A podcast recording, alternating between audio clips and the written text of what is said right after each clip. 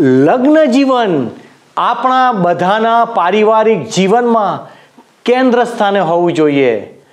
કઈ બાબતો આપણા લગ્ન જીવનને ખલાસ કરી નાખે છે?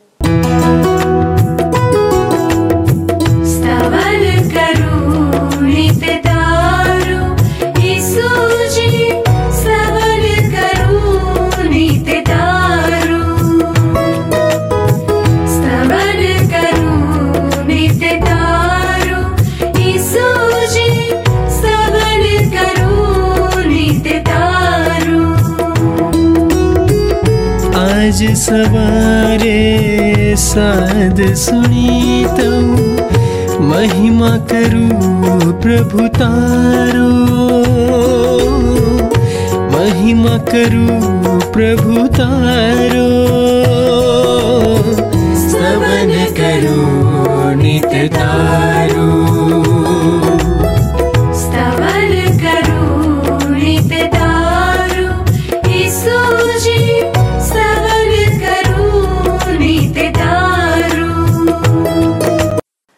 પ્રિય મિત્રો, સ્તવન બાઇબલ આધારિત અભ્યાસક્રમમાં હું ફરી એકવાર આપનું સ્વાગત કરું છું.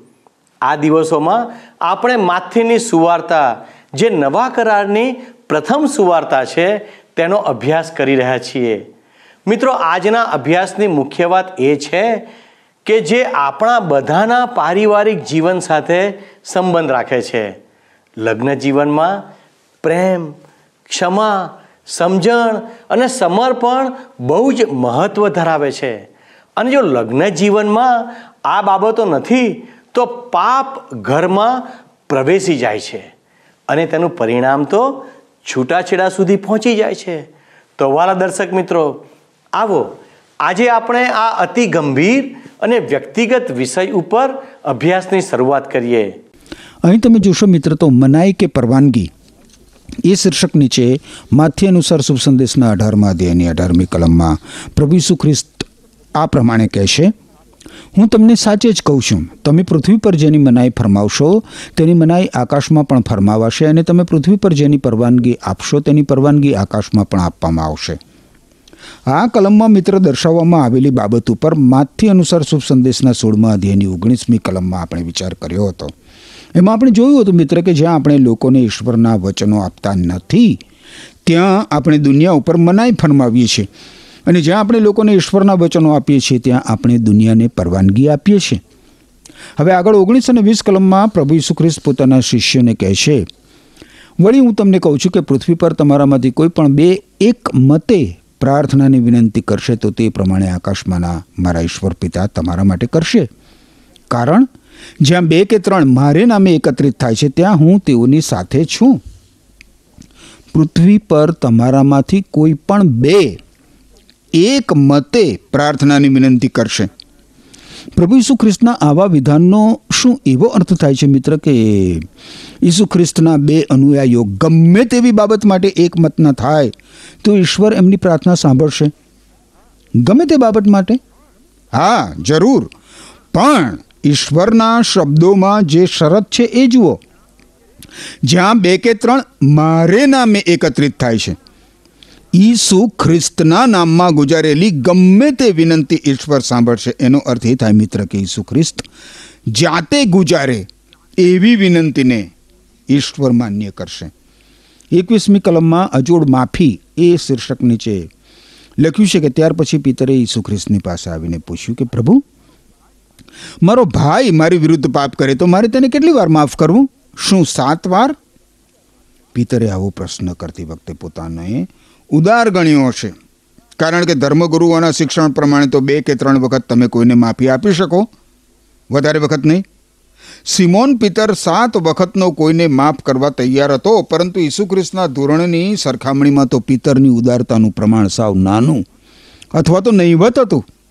બાવીસમી કલમમાં પ્રભુ ઈસુ ખ્રિસ્ત પિતરને જવાબ આપતા કહેશે, ઈસુએ જવાબ આપ્યો, ના, સાત વાર નહીં, પણ સિત્તેર ગણી સાત વાર માફ કર.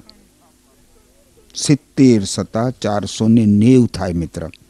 ચારસો ને નેવ વખત. એટલા સમય દરમિયાન તો બધું થાળે પડી ગયું હોય. હવે આગળ ત્રેવીસથી છવ્વીસ કલમો જુઓ. કારણ આકાશના રાજની સરખામણી આ રીતે કરી શકાય. એક રાજા પોતાના સેવકનો હિસાબ તપાસવા માંગતો હતો. તેના એક સેવકને લાખોનું દેવું હતું. તેને રાજા સમક્ષ લાવવામાં આવ્યો. હવે આ દેવાદાર સેવક પાસે તેનું દેવું ભરપાઈ કરવા માટે પૂરતા પૈસા ન હતા. આથી રાજાએ હુકમ કર્યો કે તું તારી પત્ની, બાળકો તથા તારી પાસે જે કંઈ છે તે બધું લઈને ગુલામ તરીકે વેચાઈ જા અને મારું દેવું ભરી દે. આ સેવક રાજા આગળ નમી પડ્યો અને કરકરવા લાગ્યો. મારા પર દયા રાખો ને હું તમારું બધું દેવું ભરપાઈ કરી આપીશ. અજોડ માફીનું શિક્ષણ આપતા આપતા પ્રભુ ઈસુ ખ્રિસ્ત આ ઉદાહરણ આપે છે.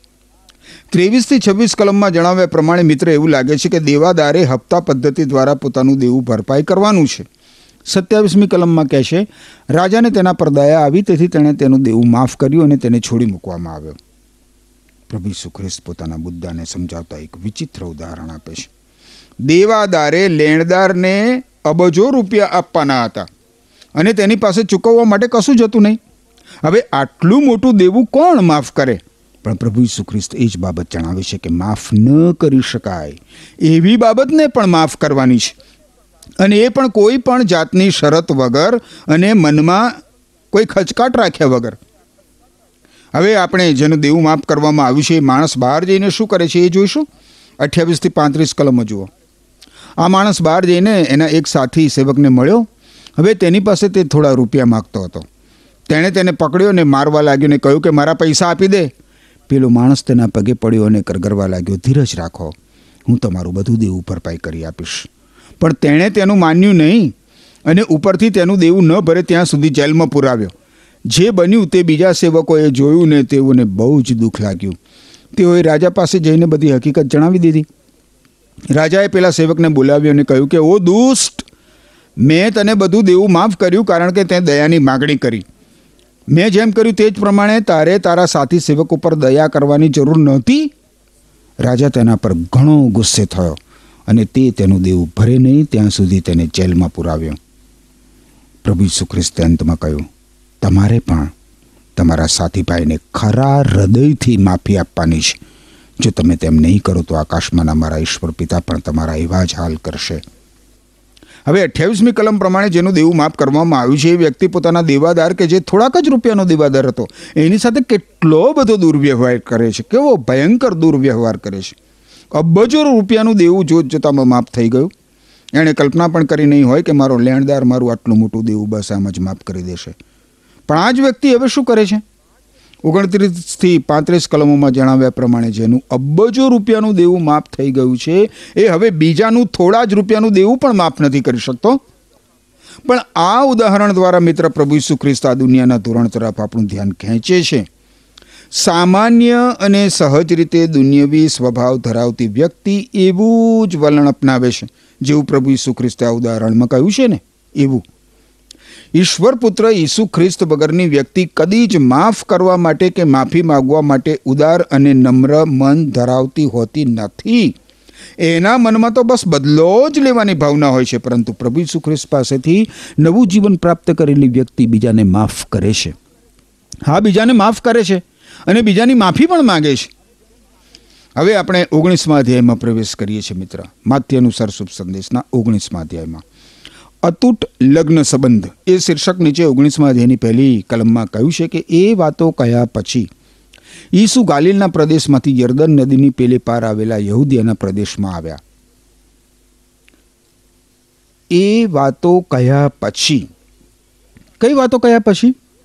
એ બાબતો કે જે આપણે માથી અનુસાર શુભ સંદેશના સોળમાં, સત્તરમાં અને અઢારમા અધ્યાયમાં જોઈ એ વાતો હવે બીજી કલમ જુઓ. ઘણા લોકો તેમની પાસે આવ્યા અને તેમણે તેઓને સાજા કર્યા. ઘણા લોકો. હવે હું બે શબ્દોને સાથે મૂકીને જે બાબત ઉપર વારંવાર ભાર મૂકવામાં આવ્યો છે એ બાબત જણાવવા માંગુ છું, મિત્ર. એક શબ્દ છે ઘણા અને બીજો શબ્દ છે સાજા કર્યા. અર્થાત પ્રભુ ઈસુ ખ્રિસ્તે થોડા જ લોકોને સાજા નહીં, પુષ્કળ લોકોને, મોટા જન સમુદાયને સાજો કર્યો. ઘણા બધા અસંખ્ય લોકોને સાજાપણું આપ્યું. ત્રીજી કલમ શું કહે છે? કેટલાક ફરોશીઓ આવ્યા. તેઓએ ઈસુને સપડાવવા પ્રશ્ન પૂછ્યો કે કોઈપણ કારણસર પુરુષ પોતાની પત્નીને છૂટાછેડા આપી શકે? એ વિશે આપણું નિયમશાસ્ત્ર શું શીખવે છે? યહૂદી લોકોમાં ફરોશીઓનો આ એક પંથ હતો. આ ફરોશીપંથી લોકો બહુ જ ચુસ્ત રીતે મૂર્ષાના નિયમશાસ્ત્રને અનુસરવાનો દાવો કરતા હતા. એ લોકો આત્મિક બાબતો કરતાં વિધિઓ અને પરંપરાઓ ઉપર વધારે ભાર મૂકતા હતા. હવે જ્યારે આત્મિકતાનું સ્થાન ધાર્મિકતા લે, ત્યારે તે માણસને ઈશ્વરના ધારાધોરણથી દૂર કરીને માત્ર જડ, શુષ્ક ક્રિયાકાંડો કરતો બનાવી દે. જીવંત ઈશ્વર સાથેના સંબંધ વગરના મૃત ક્રિયાકાંડોથી કોઈ ફાયદો થાય ખરો? આ ફરોશી લોકો એવા છે અને એ લોકો ઈસુ ખ્રિસ્તને સપડાવવાના ઈરાદાથી છૂટાછેડા વિશે પ્રશ્ન પૂછે છે. ચોથી કલમ કહે છે, ઈસુએ જવાબ આપ્યો, શું તમે આ શાસ્ત્રભાગ નથી વાંચ્યો? આરંભમાં સર્જનહારે નર અને નારી ઉત્પન્ન કર્યા. પ્રભુ ઈસુ ખ્રિસ્ત ફરોશી લોકોને સૃષ્ટિના સર્જનના સમયમાં ડોક્યું કરવા જણાવે છે. તમે ઈશ્વરના નામે ઘણી બાબતો કરનારા અને પ્રશ્નો પૂછનારા શું તમે જ ઈશ્વરના વચનો જાણતા નથી? સર્જન કાળ દરમિયાન શું ઈશ્વરે એક પુરુષ અને એક સ્ત્રી સર્જ્યા નહોતા? ઈસુ ખ્રિસ્ત ઈશ્વર દ્વારા કરવામાં આવેલી લગ્ન વ્યવસ્થા તરફ આ ધર્મના ધુરંધરોનું ધ્યાન દોરે છે. ફરોશી પંથના યહૂદી લોકો નિયમશાસ્ત્રને સારી રીતે જાણતા હતા. પાંચમી અને છઠ્ઠી કલમમાં લખ્યું છે, અને કહ્યું, આ કારણને લીધે માણસ પોતાના માત પિતાને મૂકીને પોતાની પત્નીને વળગી રહેશે અને તેઓ બંને એક થશે. તેથી હવે તેઓ બે નહીં, પણ એક જ છે. એ માટે ઈશ્વરે જેઓને જોડ્યા છે તેઓને કોઈ માણસે અલગ પાડવા નહીં. સૃષ્ટિના સર્જન સમયે માણસ પતિત થયો એ અગાઉ ઈશ્વરની આ યોજના અને વ્યવસ્થા હતી મિત્ર. આ પૃથ્વી ઉપરનું સૌથી પ્રથમ લગ્ન જોડનાર તો ઈશ્વર પોતે જ હતા. એમણે સૌ પ્રથમ પુરુષ અને સ્ત્રીને કાયમને માટે જોડ્યા હતા. તો પછી ત્યાં જુદા થવાની અર્થાત છૂટાછેડાની વાત જ ક્યાંથી આવે? ઈસુ ખ્રિસ્ત છૂટાછેડા એ ઈશ્વરની અસલી યોજનામાં નથી એ બાબત તરફ ફરોશીઓનું ધ્યાન દોરે છે. પણ માનવી પતિત થયો પાપના કારણે. એણે પાપ પસંદ કર્યું ને એટલા માટે માણસે ઈશ્વરની એ યોજનાનો ભંગ કર્યો અને આજે એ જ માનવી પ્રશ્ન પૂછે છે કે છૂટાછેડા માટે શું કરવું? અરે ભાઈ, છૂટાછેડા એ તો પાપનું પરિણામ છે. અને આજે પણ ઘણા બધા પતિ પત્નીના જીવનમાં છૂટાછેડાનું કારણ વ્યભિચાર. વ્યભિચારનું પાપ લગ્ન જીવનની ભેટ ઈશ્વરે સમગ્ર માનવજાતને માટે આપી છે. જેથી માનવી વ્યભિચારના પાપમાં ફસાય નહીં અને સમાજની વ્યવસ્થા ટકી રહે. પણ માણસ પોતાની દુર્વાસના પ્રમાણે છૂટાછેડા સુધી પહોંચી જાય છે. પાપનું કાર્ય તો મિત્ર માત્ર તોડવાનું છે, જોડવાનું નથી. અવ્યવસ્થા ઊભી કરવાનું છે, અસ્તવ્યસ્ત કરવાનું છે. જ્યાં ઈશ્વરની બીક નથી, ત્યાં પાપનું સામ્રાજ્ય જ હોય છે.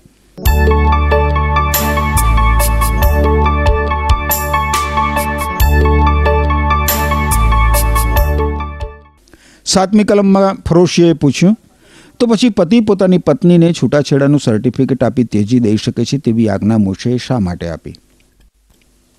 માણસ જ્યારે ઈશ્વરના વચનો અને ઈશ્વરની વ્યવસ્થાને સ્વીકારતો નથી, ત્યારે એ બસ પ્રશ્નો જ પૂછ્યા કરે છે, પ્રશ્નો જ પૂછ્યા કરે છે. અને એ પણ સાચા હૃદયથી નથી પ્રશ્ન પૂછતો. પણ પોતે જે માર્ગમાં ચાલી નીકળ્યો છે એ અયોગ્ય હોવા છતાં યોગ્ય છે એ સાબિત કરવા માટે. આઠમી કલમ કહે છે, ઈસુએ જવાબ આપ્યો, તમે શિક્ષણ ગ્રહણ કરવામાં જડ હોવાથી મોશેએ પત્નીને છૂટાછેડા આપવાની પરવાનગી આપી, પણ આરંભમાં એવું નહોતું. શા માટે મૂસાએ છૂટાછેડા માટે પરવાનગી આપી? કારણ કે તમારા હૃદયોની કઠોરતાને લીધે, તમારા હૃદયના દુરાગ્રહને લીધે. તમે ઈશ્વરના વચનો પ્રમાણે જીવન જીવવા માગતા નથી. તમે ઈશ્વરના વચનોનું ગ્રહણ કરવા માગતા નથી. એમાં તો તમે જડ છો. જુઓ માનવ જાતને ઈશ્વરે લગ્ન જીવનની ભેટ આપી છે અને એ માનવી સંબંધોમાં બહુ જ મીઠાશવાળું અને મધુર બનાવવા માંગે છે.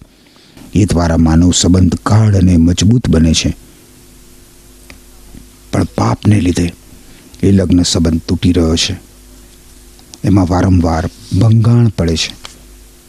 નવમી કલમમાં પ્રભુ ઈસુ ખ્રિસ્ત કહે છે કે, હું કહું છું, જો કોઈ પુરુષ તેની પત્નીએ વ્યભિચાર કર્યો ન હોવા, છતાં જેને છૂટાછેડા આપે અને બીજી સ્ત્રીની સાથે લગ્ન કરે, તો તે વ્યભિચાર કરે છે. અહીં પ્રભુ ઈસુ ખ્રિસ્ત કશુંક નવીન જણાવી રહ્યા છે. વ્યભિચાર લગ્ન જીવનને તોડનાર અને છૂટાછેડાનું કારણ છે. માત્ર પ્રભુ ઈસુ ખ્રિસ્ત હવે જણાવે છે કે, માત્ર વ્યભિચારને લીધે પતિ પત્નીને અને પત્ની પતિને છૂટાછેડા આપી શકે. દસમી કલમમાં તેમના શિષ્યોએ તેમને કહ્યું, જો પત્ની સાથેના સંબંધ વિશે પતિની આવી દશા હોય તો પછી લગ્ન કરવું જ ના જોઈએ.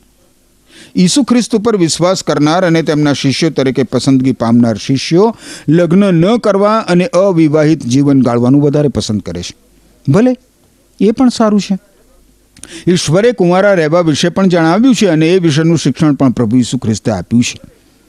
જો ઈશ્વરે કુંવારા કે કુંવારી રહેવાની દોરવણી આપી હોય તો એ પ્રમાણે કરી શકાય. હવે દસ મી કલમ આપણે વાંચી, એ પછી અગિયાર અને બાર કલમ આપણે વાંચીએ. શું લખ્યું છે અહીંયા? તેમના શિષ્યોએ તેમને કહ્યું, જો પત્ની સાથેના સંબંધ વિશે પતિની આવી દશા હોય તો પછી લગ્ન ન કરવું જોઈએ. ઈસુએ જવાબ આપ્યો. આ વાતનો સ્વીકાર બધા કરી શકતા નથી, પણ તે કેટલાકને જ લાગુ પડે છે. કારણ લગ્ન નહીં કરવાના જુદા જુદા કારણો હોય છે. કેટલાક જન્મથી જ લગ્ન માટે અયોગ્ય હોય છે. બીજા કેટલાકને માણસોએ એવા બનાવ્યા હોય છે, જ્યારે બીજા કેટલાકે આકાશના રાજને માટે પોતાને લગ્ન માટે અયોગ્ય બનાવ્યા હોય છે. જેનાથી આ વાત પડાય તે પાળે લગ્ન કરવું કે ના કરવું? એનો નિર્ણય તો વ્યક્તિએ પોતાની શારીરિક અને આત્મિક પરિસ્થિતિને ધ્યાનમાં રાખીને કરવાનો હોય છે, મિત્ર. લગ્ન એ તો ઈશ્વર દ્વારા કરવામાં આવેલી અદ્ભુત વ્યવસ્થા છે અને તેની ગંભીરતા સમજીને વ્યક્તિ યોગ્ય નિર્ણય લઈ શકે છે. તેરથી પંદર કલમોમાં બાળકોની આશીષ. એ શીર્ષક નીચે લખવામાં આવ્યું છે કે કેટલાક લોકો બાળકોને ઈસુની પાસે લાગે જેથી ઈસુ તેમના માથા પર હાથ મૂકીને તેમને આશીષ આપે. પણ શિષ્યોએ લોકોને ધમકાવ્યા. ઈસુએ કહ્યું, બાળકોને મારી પાસે આવવા દો. તેઓને રોકશો નહીં, કારણ કે આકાશનું રાજ તેમના જેવાઓનું જ છે. ઈસુએ બાળકોના માથા પર હાથ મૂકીને આશીષ આપી પછી તે ત્યાંથી ગયા. બાળકો પ્રભુ ઈસુ ખ્રિસ્ત પર વિશ્વાસ મૂકે અને પોતાનું જીવન પ્રભુ ઈસુ ખ્રિસ્તને સોંપી દે એ માટે એ માટે મિત્ર આ વચનો ઘણા જ મહત્વના છે. ઘણા મહત્વના છે. પ્રભુ ઈસુ ખ્રિસ્ત વ્યક્તિની ઉંમર સામે નથી જોતા. યાદ રાખો, ઈસુ ખ્રિસ્ત તો વ્યક્તિના હૃદયની સામે જુએ છે. પ્રત્યેક વ્યક્તિ, ભલે ને પછી એ બાળક હોય કે જુવાન હોય કે વૃદ્ધ હોય, ઈસુ ખ્રિસ્ત ઉપર વિશ્વાસ કરવાની તો દરેકે દરેક વ્યક્તિએ જરૂર છે મિત્ર. સોળ અને સત્તર કલમોમાં શ્રીમંત યુવાન એ શીર્ષક નીચે લખવામાં આવ્યું છે કે એવામાં એક યુવાન ઈસુની પાસે આવ્યો. તેણે પૂછ્યું, ગુરુજી, સાર્વકાલિક જીવન પ્રાપ્ત કરવા માટે મારે કયું સારું કામ કરવું જોઈએ? ઈસુએ જવાબ આપ્યો, સારું કામ શું છે તે તું મને શા માટે પૂછે છે? એકલા ઈશ્વર જ સારા છે. જો તારે સાર્વકાલિક જીવન પ્રાપ્ત કરવું હોય તો તેમની આજ્ઞાઓને આધીન રહે. ઈસુ ખ્રિસ્ત યરુશાલેમ તરફ આગળ વધી રહ્યા છે, મિત્ર. અને રસ્તામાં એમને એક શ્રુમાંત યુવાન મળે છે. હવે આ યુવાન વિશે નવા કરારમાં માર્ક અનુસાર શુભ સંદેશના દસમા અધ્યાયની સત્તરથી એકત્રીસમી કલમ અને લુક અનુસાર શુભ સંદેશના અઢારમા અધ્યાયની અઢારથી ત્રીસ કલમોમાં પણ વર્ણન કરવામાં આવ્યું છે. અહીં માથ્ય અનુસાર શુભ સંદેશના ઓગણીસમા અધ્યાયની સોળ અને સત્તર કલમોમાં જણાવ્યા પ્રમાણે આ જુવાન ઈસુ ખ્રિસ્તની પાસે આવે છે. પણ કેવી રીતે આવે છે? એ ઈસુ ખ્રિસ્તની પાસે આવીને પ્રશ્ન પૂછે છે કે ગુરુજી, સાર્વકાલિક જીવન પ્રાપ્ત કરવા માટે મારે શું કરવું જોઈએ? કયું સારું કામ કરવું જોઈએ? આ શ્રીમંત યુવાન એમ માને છે કે સારા કાર્યો અથવા તો સત્કર્મો, પુણ્ય કર્મો કરવા દ્વારા અનંત જીવન મળી શકે છે. પણ તમે જુઓ, પ્રભુ ઈસુ ખ્રિસ્ત એને શું જણાવે છે? માત્ર ઈશ્વર જ સારા છે. બીજા શબ્દોમાં, માણસ પોતાની રીતે ગમે તેટલા સુકૃત્યો કરે, પુણ્ય કર્મો કરે, એમ માનીને કે બસ હવે તો કોઈ વાંધો નથી, મારી જવાબદારી પૂરી થઈ ગઈ. પરંતુ ઈશ્વરનું વચન એ વિશે જણાવે છે કે તમારા સુકૃત્યો, તમારા પુણ્ય કર્મો ઈશ્વરની દ્રષ્ટિમાં મેલા ચીથરા સમાન છે. પાપને લીધે માણસનું સુકૃત્ય પણ ગંદુ અને પાપી ઈશ્વરની દ્રષ્ટિમાં છે. અઢારથી વીસ કલમોમાં લખ્યું છે. તેણે પૂછ્યું, કઈ આજ્ઞાઓ? ઈસુએ જવાબ આપ્યો, ખૂન ન કરવું, વ્યભિચાર ન કરવો, ચોરી ન કરવી, જુઠ્ઠી સાક્ષી ન પૂરવી. તારા માત પિતાનું સન્માન કરવું અને બીજા પર પોતાના જેવો જ પ્રેમ રાખવો. યુવાને જવાબ આપ્યો, મેં આ બધી આજ્ઞાઓનું પાલન કરેલું જ છે. હવે મારે શું કરવું જોઈએ? ઈસુ ખ્રિસ્ત સુમંત યુવાનને જણાવે છે કે તારે બીજા લોકોની સાથેના સંબંધને વ્યવસ્થિત રાખવો જોઈએ. અહીં બાઇબલમાં લખેલી દસ આજ્ઞાઓમાંની અમુક આજ્ઞાઓ પાળવા ઈસુ ખ્રિસ્ત આ યુવાનને જણાવે છે. અને એના પ્રત્યુત્તરમાં આ યુવાન જણાવે છે, પ્રભુ ઈસુ ખ્રિસ્તને કે હું તો બહુ બચપણથી આ આજ્ઞાઓ પાળતો આવ્યો છું. અને વીસમી કલમમાં યુવાન કહે છે કે, મેં આ બધી આજ્ઞાઓ પાડી જ છે, પણ હવે મારે શું કરવું જોઈએ? આ યુવાનનો બીજા લોકોની સાથેનો સંબંધ સારો હતો, પરંતુ ઈશ્વરની સાથેનો એનો સંબંધ સીધો અને વ્યવસ્થિત ન હતો મિત્ર. નહોતો. એકવીસમી કલમ જુઓ. ઈસુએ જવાબ આપ્યો જો તારે સંપૂર્ણ જ થવું હોય તો જા. તારું બધું ધન ગરીબોને વહેંચી દે એટલે તને આકાશમાં ધન મળશે. ત્યાર પછી મારી પાસે આવીને મને અનુસર. જોયું? ઈસુ ખ્રિસ્ત શું કહે છે? જો તું સંપૂર્ણ થવા માગે છે તો આટલું કર. હવે જો એણે પ્રભુ ઈસુ ખ્રિસ્તની પાછળ ચાલવાનું, એમને અનુસરવાનું નક્કી કર્યું હોત, તો એ જાણી શક્યો હોત કે પ્રથમ એણે ઈશ્વરની સાથે સીધા સંબંધમાં આવવાની જરૂર છે.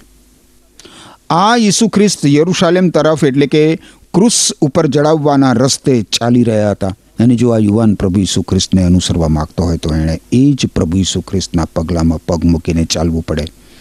પરંતુ એની સંપત્તિ અને પ્રભુ ઈસુ ખ્રિસ્તની પાછળ ચાલતા, પ્રભુ ઈસુ ખ્રિસ્તની પાછળ જતા રોકે મિત્ર. બાવીસમી કલમ. એ વાત સાંભળીને તે યુવાનને બહુ જ દુઃખ થયું. તે ચાલ્યો ગયો કારણ કે તે ઘણો ધનવાન હતો. ઈસુ ખ્રિસ્તની પાછળ ચાલનારને બદલો તો આકાશમાં મળે છે, આકાશમાં મિત્ર. એણે પાર્થિવ વાનાઓની નહીં, પણ સ્વર્ગીય આશીર્વાદોની આશા રાખવાની હોય છે. આ શ્રીમંત યુવાનના જીવનમાં એના પૈસા અને એની સંપત્તિ ઈશ્વરના કરતાં વધારે મહત્વની હતી. એ સારું કરવા તો ઈચ્છતો હતો, પણ ઈશ્વરને અનુસર્યા વગર ઈશ્વરની પાછળ ચાલ્યા વગર માણસ પોતાની સંપત્તિ કે ધન વડે, પોતાની શક્તિ કે બીજી કોઈ રીત વડે સારું કરી શકે નહીં, મિત્ર. આ શ્રીમંત યુવાનની સંપત્તિએ એને પ્રભુ ઈસુ ખ્રિસ્તની પાછળ જતો અટકાવી દીધો. આજે આપણા જીવનમાં એવી ઘણી બધી બાબતો અને ઘણા બધા વાનાઓ હોય છે, મિત્ર, જે આપણને પ્રભુ ઈસુ ખ્રિસ્તની પાછળ જતા અટકાવે છે. ધાર્મિક હોવું રીત રિવાજોમાં માનવું સત્કર્મો કરવા અને એમ માણસ પોતાની ફરજ પૂરી થઈ છે એમ માની બેસે. પણ એ તો જુઠ્ઠો આત્મસંતોષ છે, જુઠ્ઠો આત્મવંચના. ઈશ્વરની પાછળ ચાલવું એટલે બિનશરતી રીતે અને સંપૂર્ણ રીતે પ્રભુને અનુસરવો. ત્રેવીસ અને ચોવીસમી કલમમાં લખ્યું છે. ઈસુએ શિષ્યને કહ્યું, આકાશના રાજમાં પ્રવેશવું એ ધનવાનને માટે બહુ જ મુશ્કેલ છે. ધનવાને ઈશ્વરના રાજમાં પ્રવેશ કરવો તે કરતાં ઊંટને સોયના નાકામાં થઈને જવું સહેલું છે. આજે પણ મિત્ર પ્રભુ ઈસુ ખ્રિસ્તનું આ વિધાન એટલું જ સત્ય છે જેટલું આજથી બે હજાર વર્ષ અગાઉ હતું. કહેવાતા ધનિકો જ્ઞાનીઓ અને ઉચ્ચ ગણાતા માણસો પ્રભુ ઈસુ ખ્રિસ્તની પાછળ સરળતાથી ચાલી નીકળતા નથી. એનું કારણ એમની સંપત્તિ, એમનું માન, એમની કીર્તિ, એમનું જ્ઞાન, એમનો મોભો એમને નડે છે. પણ મિત્ર, સાર્વકાલિક જીવન મેળવવા માટે તો, અનંત જીવન મેળવવા માટે તો જે નાશવંત છે. જે આપણી પાસે સાથે કદી આવી શકવાનું નથી. કદી જ આપણી સાથે આપણા મરણ પછી આવી શકવાનું નથી. જે આપણને બચાવી શકતું પણ નથી. એને જતું કરવું જોઈએ. શું એ જતું કરવું યોગ્ય નથી? પચીસ અને છવ્વીસમી કલમોમાં લખ્યું છે, એ સાંભળીને શિષ્યોને નવાઈ લાગી તેઓએ પૂછ્યું, તો પછી ઉદ્ધાર કોણ પામી શકે? ઈસુએ તેઓની તરફ જોઈને કહ્યું, માણસોને માટે એ અશક્ય છે, પણ ઈશ્વરને તો સર્વશક્ય છે. ઉદ્ધાર, અનંત જીવન અથવા તો સાર્વકાલિક જીવન પામવું માણસને માટે અશક્ય છે. પોતાની જાતે અશક્ય. પણ ઈશ્વરને માટે એ શક્ય છે. ઈશ્વર એ વિનામૂલ્યે મિત્ર, બક્ષિસ સ્વરૂપે મનુષ્યને આપવા માગે છે. ઈશ્વરને તો સર્વ શક્ય છે. માણસને શાશ્વત જીવન આપવાનું, ઘર મૂળથી માણસનું હૃદય પરિવર્તન, જીવન પરિવર્તન કરવું એ ઈશ્વર માટે શક્ય છે. કારણ કે હૃદય પરિવર્તનનું કાર્ય ઈશ્વર જ કરી શકે છે. સત્યાવીસથી ત્રીસ કલમો આગળ આપણે જોઈએ તો લખ્યું છે કે પિતર બોલી ઉઠ્યો, પ્રભુ, અમે બધું ત્યજીને તમારી પાછળ આવ્યા છીએ. અમને શું મળશે? ઈસુએ તેઓને કહ્યું, હું તમને સાચે જ કહું છું. માનો પુત્ર તેમની મહિમાવંત રાજગાદી પર બિરાજશે ત્યારે તેમની સાથે મારા બાર શિષ્યો પણ બેસશે અને તેઓ ઇઝરાયેલના બાર કુળોનો ન્યાય કરશે. વળી જેઓએ મારા નામને લીધે પોતાનું ઘર ભાઈઓ, બહેનો માતા પિતા કે બાળકો કે ખેતરો મૂકી દીધા હશે. તેઓને સો ગણું પાછું મળશે અને તેઓને સાર્વકાલિક જીવન મળશે. પણ ઘણા જેઓ પ્રથમ છે, તેઓ છેલ્લા થશે અને જેઓ છેલ્લા છે, તેઓ પ્રથમ થશે. જે લોકો નિસ્વાર્થ રીતે મિત્ર, પોતાનું સ્વાર્પણ ઈશ્વરને કરીને ઈસુ ખ્રિસ્તની પાછળ ચાલી નીકળે છે. ઈસુ ખ્રિસ્તને અનુસરે છે. એમને ઈસુ ખ્રિસ્તના આ શબ્દો દ્વારા ખાતરી આપવામાં આવે છે કે અવશ્ય અવશ્ય તમને ઉચ્ચ બદલો મળશે. જે કોઈ ઈસુ ખ્રિસ્તને લીધે અને પ્રભુ ઈસુ ખ્રિસ્ત માટે પોતાનું મૂલ્યવાન જીવન અને અન્ય બાબતો આપી દે. અહીં તો લખ્યું છે, પોતાના માત પિતા પોતાના ભાઈઓ, બહેનો, પતિ, પત્ની, પોતાની સંપત્તિ, પોતાનો વારસો, પોતાના ખેતરો પોતાના ઢોર ઢાંક, પોતાનું બેંક બેલેન્સ પોતાની સંપત્તિ. તો એવી વ્યક્તિને ઈશ્વર અવશ્ય અવશ્ય બદલો આપશે. સો ગણું પાછું મળશે. એવું પ્રભુ ઈસુ ખ્રિસ્ત કહે છે. એને સાર્વકાલિક જીવન પણ મળશે. જે કોઈ પ્રભુ ઈસુ ખ્રિસ્તને લીધે પોતાનું મૂલ્યવાન જીવન આપી દેવા તૈયાર છે, જતું કરવા તૈયાર છે. એને ઈશ્વર પાસેથી બહુ જ મોટા પ્રમાણમાં મિત્ર અનેક ઘણો બદલો મળશે. શું તમે મિત્ર ઈસુ ખ્રિસ્તને લીધે દુઃખો સહન કરો છો? શું ઈસુ ખ્રિસ્તને લીધે તમારે તમારા કુટુંબનો બહિષ્કાર સહન કરવો પડે છે? સુપ્રભુ પ્રભુ ઈસુ ખ્રિસ્ત સાથે જોડાવવાને કારણે ગામમાંથી, ફળિયામાંથી, સમાજમાંથી તમારો બહિષ્કાર થાય છે? તો મિત્ર, હિંમત હારશો નહીં. પ્રભુ ઈસુ ખ્રિસ્ત કહે છે અહીંયા કે તમને સો ગણું પાછું મળશે. તમને સાર્વકાલિક જીવન મળશે.